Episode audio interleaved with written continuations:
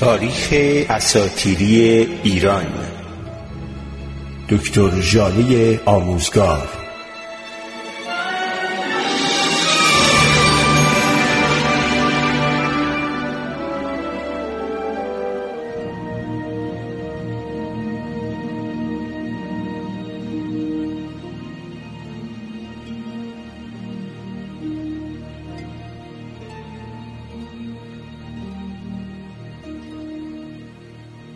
فصل پنجم سه هزار سال چهارم.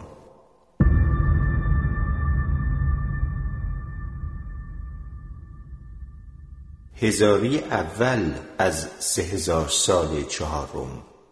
این دوره دوره وحی دینی است. سه هزار سال از یورش اهریمن به گیتی گذشته است. و حوادث در نیمه راه زمانی این حمده و فرشگرد یعنی دوره بازسازی و به کمال رساندن جهان اتفاق می افتد. پایان سه هزار سال سوم و آغاز سه هزار سال چهارم است. زرتشت بنابر اسطوره های ایران باستان زرتشت همانند آدمیان دیگر از سه عنصر تشکیل شده است فرح، فروهر جوهر یا گوهر تن.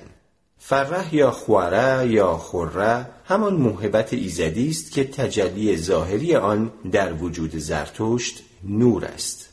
همه آدمیان دارای فرح هستند و چون فرح آنان را ترک کند نیکبختی از آنها روی میتابد. فروهر پاسبان آدمی است که پیش از تولد هر انسانی وجود دارد و پس از مرگ او نیز باقی میماند و از خانواده بازمانده حمایت می کند. کارهای بد انسان را هم او پاسخگو نیست. جوهر یا گوهر تن صورت مادی یا جسمانی آدمی است. در آفرینش زرتشت هر کدام از این سه عنصر به صورت معجزه آسایی پدیدار شده اند. فرح زرتشت از روشنی های بیپایان به خورشید از خورشید به ماه از ماه به ستارگان و از ستارگان به آتشی می‌رسد که در خانه زوئیش و فراهیم روان مادر و پدر دوغدو روشن است دوغدو مادر زرتشت است در لحظه تولد دوغدو این فرح وارد بدن او می شود و درخشندگی خاصی به دو می بخشد. این نور تا زمان زایش زرتشت با دوغدو همراه است و پس از آن همراه با زرتشت خواهد بود. از این نور دهکده این خاندان در نور فرو می رود و همین موضوع اهل ده را از روی نادانی به دشمنی با خاندان دوغدو برمیانگیزد و او ناگزیر می شود که این ده را ترک کند و به سوی دهی برود که پتیری ترسب سردودمان سپیتمان که خاندان پدری و مادری زرتشت به آن تعلق دارند در آنجا ساکن است. این ده راک یا راق نامیده می شود. در دوری ساسانی سعی شده است که آن را با جایی در نزدیکی دریاچه چیچست یا ارومیه مطابق کنند در حالی که از نظر تاریخی زرتشت متعلق به شرق ایران است برای انتقال فروهر زرتشت از عالم مینوی به این جهان امشاسپندان ساقه از گیاه مقدس هوم را به وجود میآورند و فروهر زرتشت را در آن جای می‌دهند و آن را در بالای کوه اساتیری اسنوند که جای آن در منابع بعدی آذربایجان ذکر شده است می‌گذارند. در صده های آخر سهزاری سوم و هومنه و اردیبهشت امشاسپند به زمین میآیند و مرغهایی را که مار فرزندانشان را خورده است وامی دارند که به دنبال این گیاه مقدس بروند و آن را در آشیانی خود بر بالای درخت جای دهند تا مار به دلیل تقدس این گیاه نتواند آسیبی به فرزندان آنها برساند. ساقه هوم با آن درخت پیوند می‌خورد و همیشه تر و تازه و سرسبز میماند. دوغدو با پوروشسب پسر پتیری ترسب از خاندان سپیتمان پیوند زناشویی میبندد.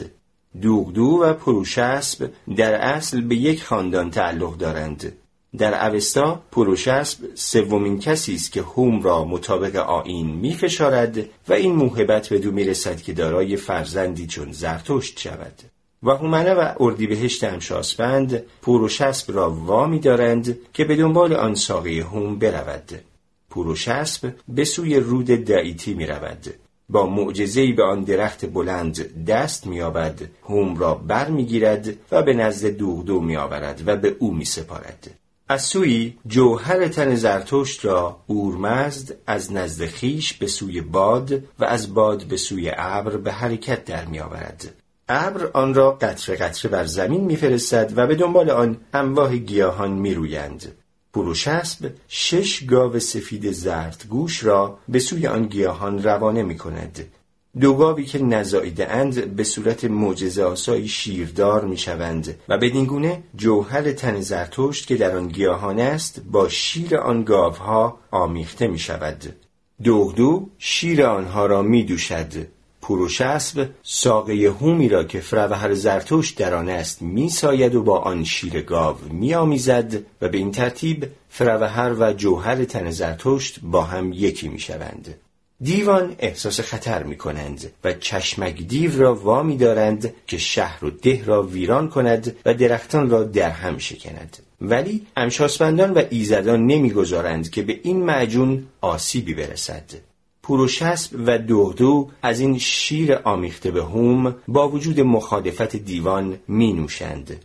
فرح که در تن دوغدوست با فروهر و جوهر تن زرتشت یکی می شود و از هماغوشی آن دو نطفه زرتشت بسته می شود. دیوان در صدد نابودی مادر باردار برمیآیند او را به تب آزاردهنده دچار می کنند و ایزدان در مقابل داروی لازم را به او می رسانند. آمدن زرتشت از پیش پیشگویی شده است گاو یکتا آفریده جم فریدون و حتی گاو معجزگر دوران کاووس از آمدن زرتشت خبر داده بودند. سه روز به تولد زرتشت مانده خانه پروشسب را نور فرا می‌گیرد. در لحظه تولد او اردویسور آناهیتا اشی خوب و دیگر ایزدان حضور دارند. زرتشت در لحظه تولد میخندد. چون وهومنه امشاسپند در اندیشه او در میآید و وهومنه شادی آفرین است. هفت زن بدکار و جادوگران نیز در لحظه تولد او حضور دارند. جادوگر بزرگ ده دورس رو می‌خواهد با دست سر نرم او را بفشارد و او را بکشد. بر اثر معجزه ایزدان دست او بر جای خشک می شود دورسرو ذهن پدر زرتوش را آشفته می کند و تولد او را غیر عادی جلوه می دهد. در نتیجه برای نابودی او هیزم فراوانی گرد می آورند تا او را در آتش بسوزانند اما آتش در نمی گیرد و به روایت دیگر آتش او را نمی سوزاند. او را بر گذرگاه گله گاو و گله اسب می نهند ولی پیشوای گاوها و پیشوای اسبها مانع می شوند که گاوان و اسبان از روی او بگذرند او را در لانه گرگ مادهی که بچه هایش را کشته اند قرار می دهند ولی پوزه گرگ خشک می شود. سروش و وهومنه میش بزرگی را به سوی او روانه می کنند که او را شیر دهد و چون در بامداد مادرش او را زنده می یابد با خود می گوید که دیگر هرگز او را از دست نخواهد داد. از پانزده تا سی سالگی زرتشت دوران کمال اندیشه، فضل و پارسایی اوست. در سی سالگی به کنار رود دایتی می رود و هومنه امشاسپند بر او ظاهر می شود و او به همراه وهومنه به مقام گفتگو با اورمزد و امشاسپندان می رسد و تا چهل سالگی در گفتگو با اورمزد است.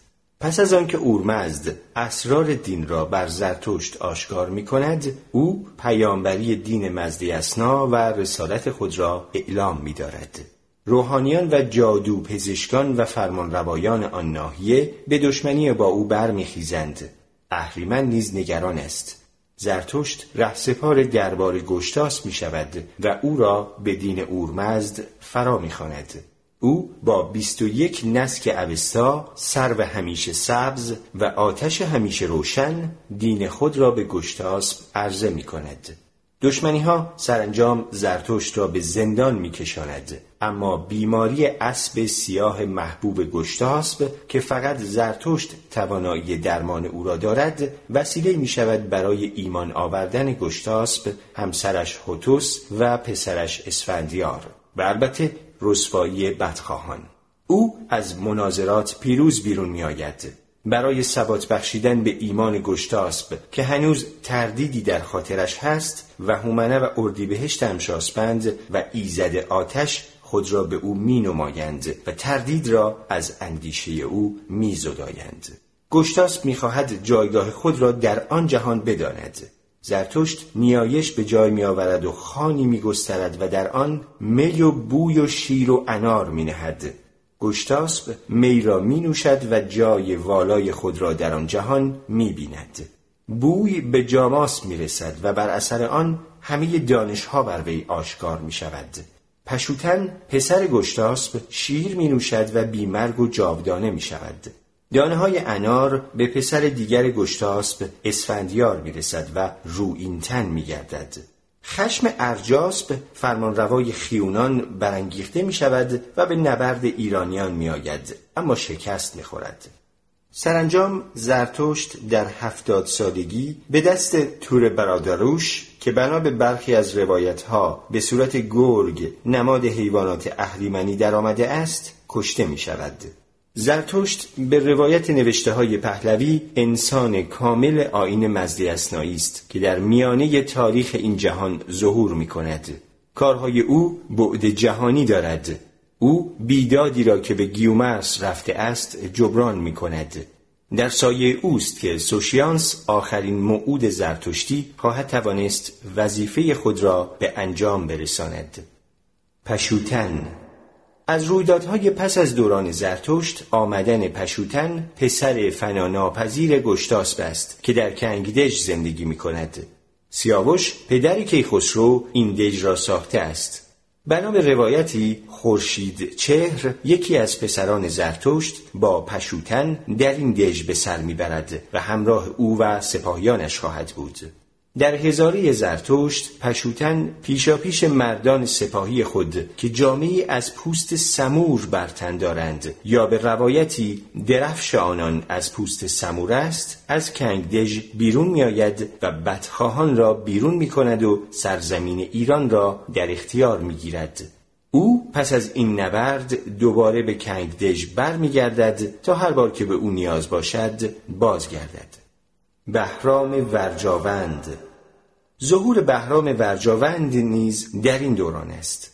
وی نمادی از ایزد بهرام است که به صورت شاهی سوار بر پیل سفید آراستهی برای یاری ایرانیان در برابر بدخواهان و دشمنان از کابل یا از هندوستان می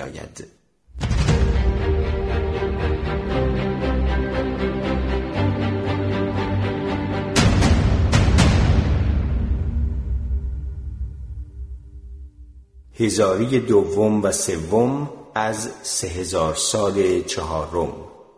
در روایت ها آمده است که زرتشت سه بار با همسر خود هووی نزدیکی می کند و هووی هر بار خود را در آب کیانسه یا هامون می شوید و نطفه های زرتشت از طریق هووی وارد این آب می شوند ایزد نری و سنگ آن نطفه ها را در اختیار می گیرد و برای نگهداری به ایزد بانو اردویسور آناهیتا می سپارد تا در زمان مناسب با نطفه مادران فرزندان موعود زرتشت بیامیزد.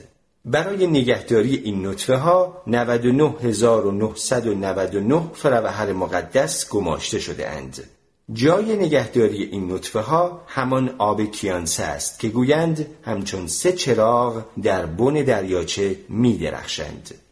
اوشیگر یا هوشیگر سی سال مانده به پایان صدی دهم از هزاره زرتشت دوشیزه ای از پیروان دین به یعنی زرتشتی به نام نامیگ پد یعنی کسی که پدر نامی دارد که نسبش به زرتشت می‌رسد در آب کیانسه می نشیند و از آن می خورد. نطفه زرتشت وارد بدن او می شود و وی اوشیدر یا هوشیدر را به دنیا می آورد. چون اوشیدر به سی سالگی می‌رسد خورشید ده شبانه روز در اوج آسمان در همان جایی که در آغاز آفرینش آفریده شده بود می ایستد و فرو نمی شود تا همه بدانند که کاری نو خواهد بود. اوشیدر به مقام گفتگو با اورمزد می رسد و به برکت این کار سه سال برای گیاهان بهار مداوم خواهد بود. انواع گرگ ها در یک جا گرد می شوند و همه به صورت گرگ واحدی در می آیند. بهدینان یعنی پیروان آین زرتشتی به مقابله او می روند و او را نابود می کنند. به این ترتیب دروج چهارپایان نابود می شود. زهر این حیوان تا یک فرسنگ به زمین و گیاه می رسد و آنها را می سوزاند. از آن دروج جهی به شکل ابر سیاه بیرون می آید و سپس وارد وجود مار می شود. در این دوران مزنهای دیو نژاد از میان می روند. افراط و تفرید کم می شود و پیمان یا اعتدال که هسته اصلی آین مزدی اسنایی است قوی تر می گردد. از رویدادهای مهم این دوره آمدن دیو ملکوش یا مهرکوش است. این دیو و جادوگر در پایان هزاره اوشیدر سرما و بارانی سخت ایجاد می کند. پیشوایان دینی بنابر آگاهی قبلی خود به مردمان توصیه می کنند که پیشبینی های لازم را به عمل آورند. سرمای سخت طولانی بیشتر مردم و چهارپایان را در چهار زمستان نابود می کند ولی سرانجام با نیایش های بهدینان ملکوش نابود می شود و مردمان و چهارپایان از ور جمع کرد بیرون می آیند و در سرزمین های مختلف پراکنده می شوند و نسلشان فزونی می آبد. هوشی در ماه یا اوشی در ماه سی سال مانده به پایان هزاره اوشیدر دوشیزه بهدینی به نام وهپد یعنی کسی که پدر خوب دارد که نسبش به زرتشت می‌رسد در آب کیانسه آبتنی می کند و از آن می خورد و نطفه زرتشت وارد بدن او می شود. از این دوشیزه پانزده ساله اوشی در ماه یا هوشی در ماه به دنیا می آید. وقتی که اوشی در ماه سی ساله می شود خورشید به مدت بیست شبانه روز در اوج آسمان می ایستد تا بهدینان بدانند که هزاره اوشیدر به پایان رسیده است و آغاز هزاره اوشی در ماه است. به برکت گفتگوی اوشی در ماه با اورمزد شش سال برای گیاهان بهار مداوم خواهد بود. در این دوره شیر گوسفندان به حد اکثر افزایش می آود دیوهای گرسنگی و تشنگی نزار می شوند. مردمان با یک وعده غذا برای سه شبانه روز سیر می شوند. در میان مردم دوستی، آشنایی، آشتی و شادی خواهد بود. در این هزاره کسی نمی میرد مگر اینکه او را با سلاحی نابود کنند یا از پیری بمیرد. شیرینی و چربی در شیر و گیاه چنان کامل می شود که مردم نیازی به خوردن گوشت نمی آبند و در پایان این هزاره مردم شیرخاری را نیز رها خواهند کرد و به گیاه و آب بسنده خواهند نمود تا سرانجام به پایه‌ای برسند که تنها از مینو تغذیه کنند. ماری بزرگ در این دوران به وجود خواهد آمد که دروج ماران و نماینده همه خزندگان آزاردهنده است. بهدینان به نبرد با این مار می‌پردازند و با مراسم آینی آن دروج را میگدازند. زهری که از آن بیرون میآید تا یک فرسنگ زمین و گیاه را میسوزاند. از میان آن دروج جهی بیرون میآید و به شکل ابر یا دودی در دروجی از تخمه دو پایان جای می‌گیرد. در این هزاره زحاک از بند فریدون رها می شود و فرمان روایی خود را بر دیوان و مردمان از سر می گیرد و به آزار آب و آتش و گیاه و مردم می پردازد. آب و آتش و گیاه شکایت به اورمزد می‌برند و از او می‌خواهند که فریدون را برانگیزد تا زحاک را نابود کند اورمزد همراه با امشاسپندان به نزد روان فریدون می‌روند تا او را برای نابودی زحاک برانگیزند روان فریدون از نابود کردن زحاک اظهار ناتوانی می کند و این مأموریت به عهده گرشاسب گذاشته می شود.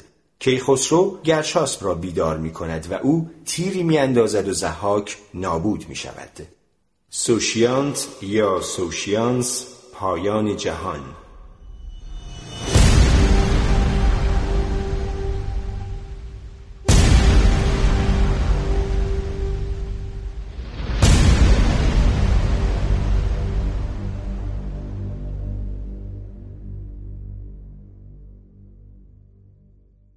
سی سال مانده به پایان دهمین صده از هزاره اوشی در ماه دوشیزه بهدین پانزده ساله از نسل زرتشت به نام گواگ پد یعنی کسی که دارای پدر فزاینده است در آب کیانسه آبتنی می کند و از آن می نوشد. نطفه زرتشت وارد بدن او می شود و سوشیانس از او به دنیا می آید.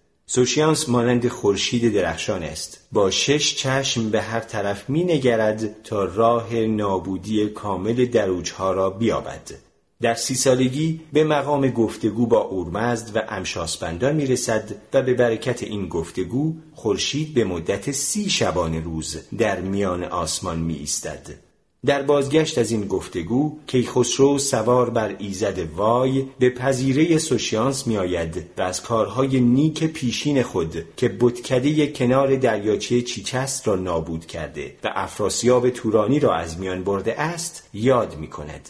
سوشیانس از کیخسرو می خواهد که دین به را بستاید یعنی آین بهدینی را بپذیرد کیخسرو این دین را می ستاید و بدین ترتیب او فرمان روا می شود و سوشیانس موبد موبدان دوران می گردد. سوشیانس سپاهی برمیانگیزد و به کارزار دیو اشمعوق یعنی بدعت می رود و برای موفقیت در این کار نیایش می کند و آن دیو به بالا و پایین زمین می و سرانجام در سوراخی فرو می رود و شهریور امشاسپند بر این سوراخ فلز گداخته میریزد و او را محبوس می کند تا سرانجام به دوزخ افتد. سوشیانس بدکاران را عقوبت می کند و نیایش به جای می آورد که همه دیوان نابود شوند. دیو آز نخست دیو خشم و دیوان دیگر را میبلعد و بعد ایزد سروش دیو آز را نابود می کند اورمزد گنامینو را با تمام تاریکی ها و بدی هایی که آفریده است از طریق سوراخی در آسمان که در آغاز آفرینش از آنجا حمله را آغاز کرده است به بیرون آسمان میراند و به دوزخ روانه می‌سازد به گونه ای که دیگر باز نگردد. این دوره دوره تکامل موجودات اورمزدی است. همه دیوان از نسل دو پایان و چهار پایان نابود می شوند بیماری، پیری، مرگ، آزار، ستم و اشمعوق از میان می رود. گیاهان همه سرسبزند و آفریدگان در خوشی به سر می‌برند. سوشیانس وظیفه برانگیختن مردگان را نیز دارد. هر کدام از این مردگان در طی زمان و پس از گذراندن داوری انجامین در حضور مهر و سروش و رشن از پل چینود میگذرند. چینود یا چینور پلیست حد فاصل این جهان و آن جهان که بر بالای قله دایتی جای دارد و یک بازوی آن در بن البرز در شمال و بازوی دیگر آن در سر البرز در جنوب قرار دارد. این پل برای نیکوکاران فرسنگ ها پهن و برای گناهکاران همچون لبه تیغ است. نیکوکاران را ایزد دین به هیئت زیباروی خوشبو پذیره می شود و آنها در منازل بهشت که ستاره پایه، ماه پایه، خورشید پایه و گرزمان یا گروثمان محل سرودها و روشنایی های بی پایان نام دارد قرار می گیرند و بدکاران که آنان را افریته پذیرا می شود در چهار طبقه دوزخ که آخرین طبقه آن محل تاریکی های بی پایان است جای می گیرند. روانها در این منازل تا روز رستاخیز و بازسازی جهان جای خواهند داشت چون دوزخی بودن ابدی برای پیروان آین زرتشتی متصور نیست و دوزخ در متنهای پهلوی همچون بیمارستانی توصیف شده است انسان گناهکار که در حقیقت انسان ضعیف و کم مقاومتی در برابر ارتکاب گناه بوده است برای قوی تر شدن و فقط به کفاره ضعفی که از خود نشان داده است در دوزخ به دست دیوان عذاب خواهد کشید. سوشیانس پنج روز آخر ماه اسفند در پنج نوبت نیایش به جای خواهد آورد تا مردگان زنده شوند. مردگان برخواهند خواست و همدیگر را باز خواهند شناخت. در پاسخ اینکه بدنهای از میان رفته چگونه شکل نخستین خود را باز خواهند یافت در متون زرتشتی چنین آمده است که چون مردمان در میگذرند استخوان و رگ و پی آنها به زمین خون به آبها و موی به درخت سپرده می شود و امشاسپندان حافظ و نگهدار آنها هستند. چون اورمزد اراده می کند که مردگان را برانگیزد فرمان می دهد که همه آنچه در امانت دارند باز آورند. جانها دوباره در تنها می شوند و مردم بر می خیزند پانزده ساله و چهل ساله.